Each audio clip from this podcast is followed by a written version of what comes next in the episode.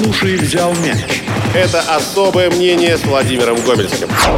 Сегодня особое мнение с Владимиром Гомельским, или особое мнение Владимира Гомельского, то бишь мое, а, целиком будет посвящено одной команде Национальной баскетбольной ассоциации – Orleans Pelicans. Пеликаны из Нового Орлеана меня действительно удивили. Удивили с хорошей стороны. Так уж совпало. Мало того, что на сегодняшний день а, команда из Нового Орлеана после 24 матчей имеет 16 побед и в западной конференции занимает первое место.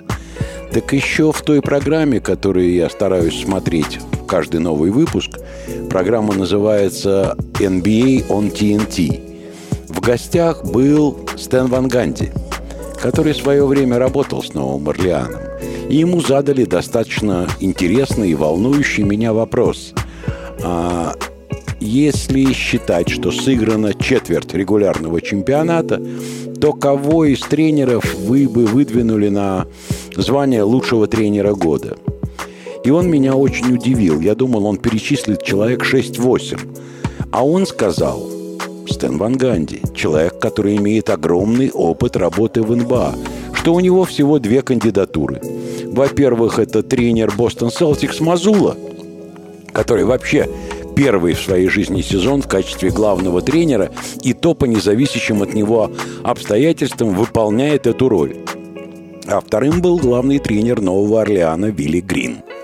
У него второй сезон с командой, а до этого он работал в нескольких клубах НБА в качестве ассистента. Ну вот, об этой команде и ее тренере я сегодня и порассуждаю немножко.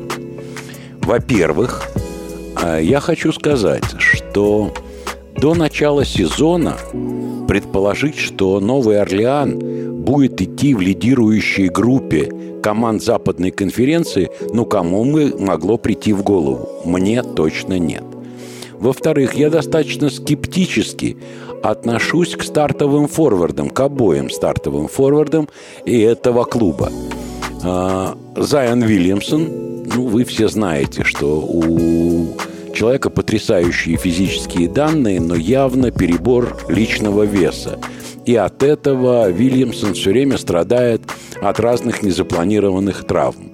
Этим летом он переподписывал контракт Сейчас-то зарплата Вильямса весьма средняя, 13,5 миллионов долларов.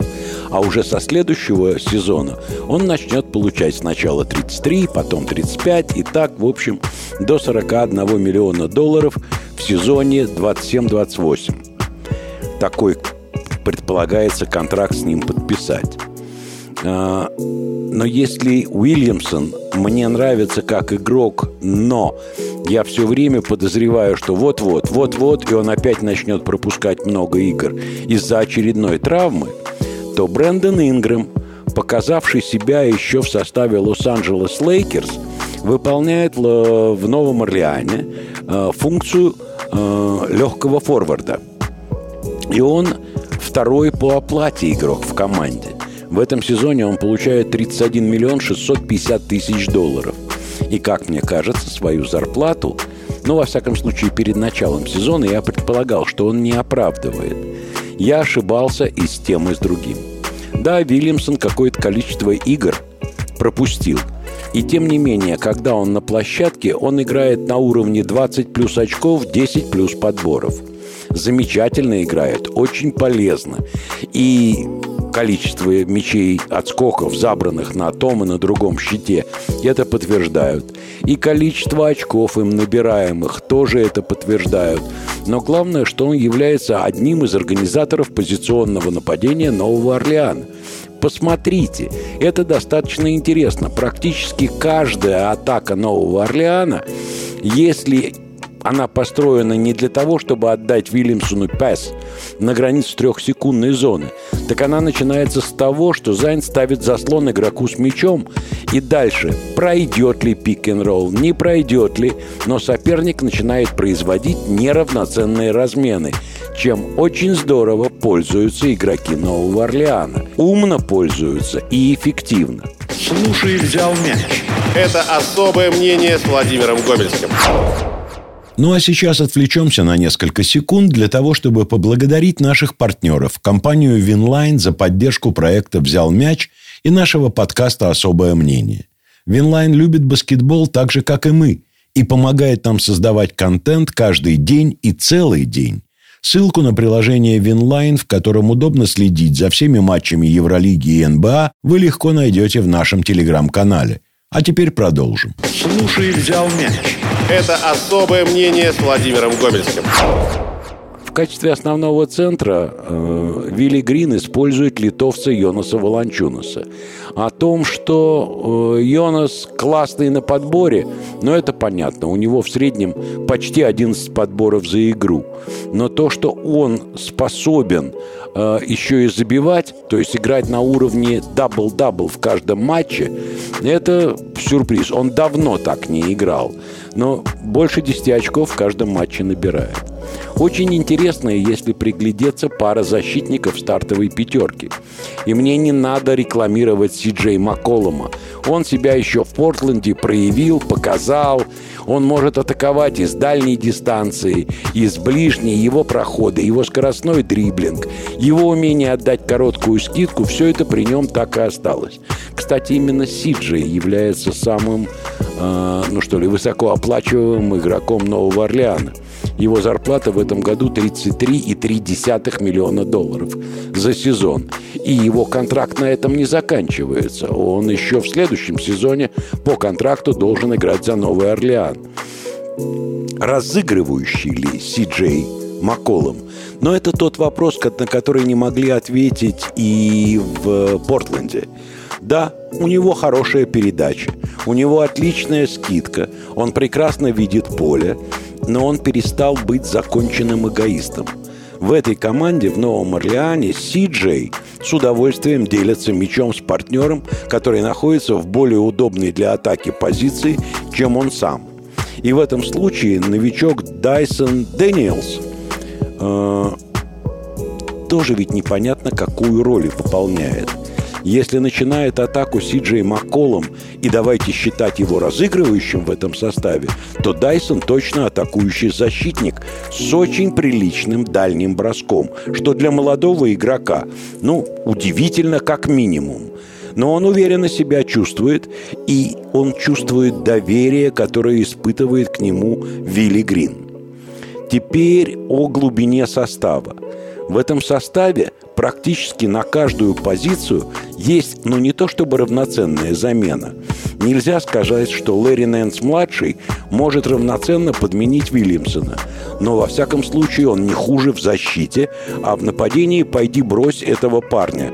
Он бросать по кольцу умеет, а главное, что он в трехсекундной зоне представляет опасность. Трой Мерфи опытный. И э, он ведь тоже мощный форвард, но он чаще выходит вместо Ингрэма.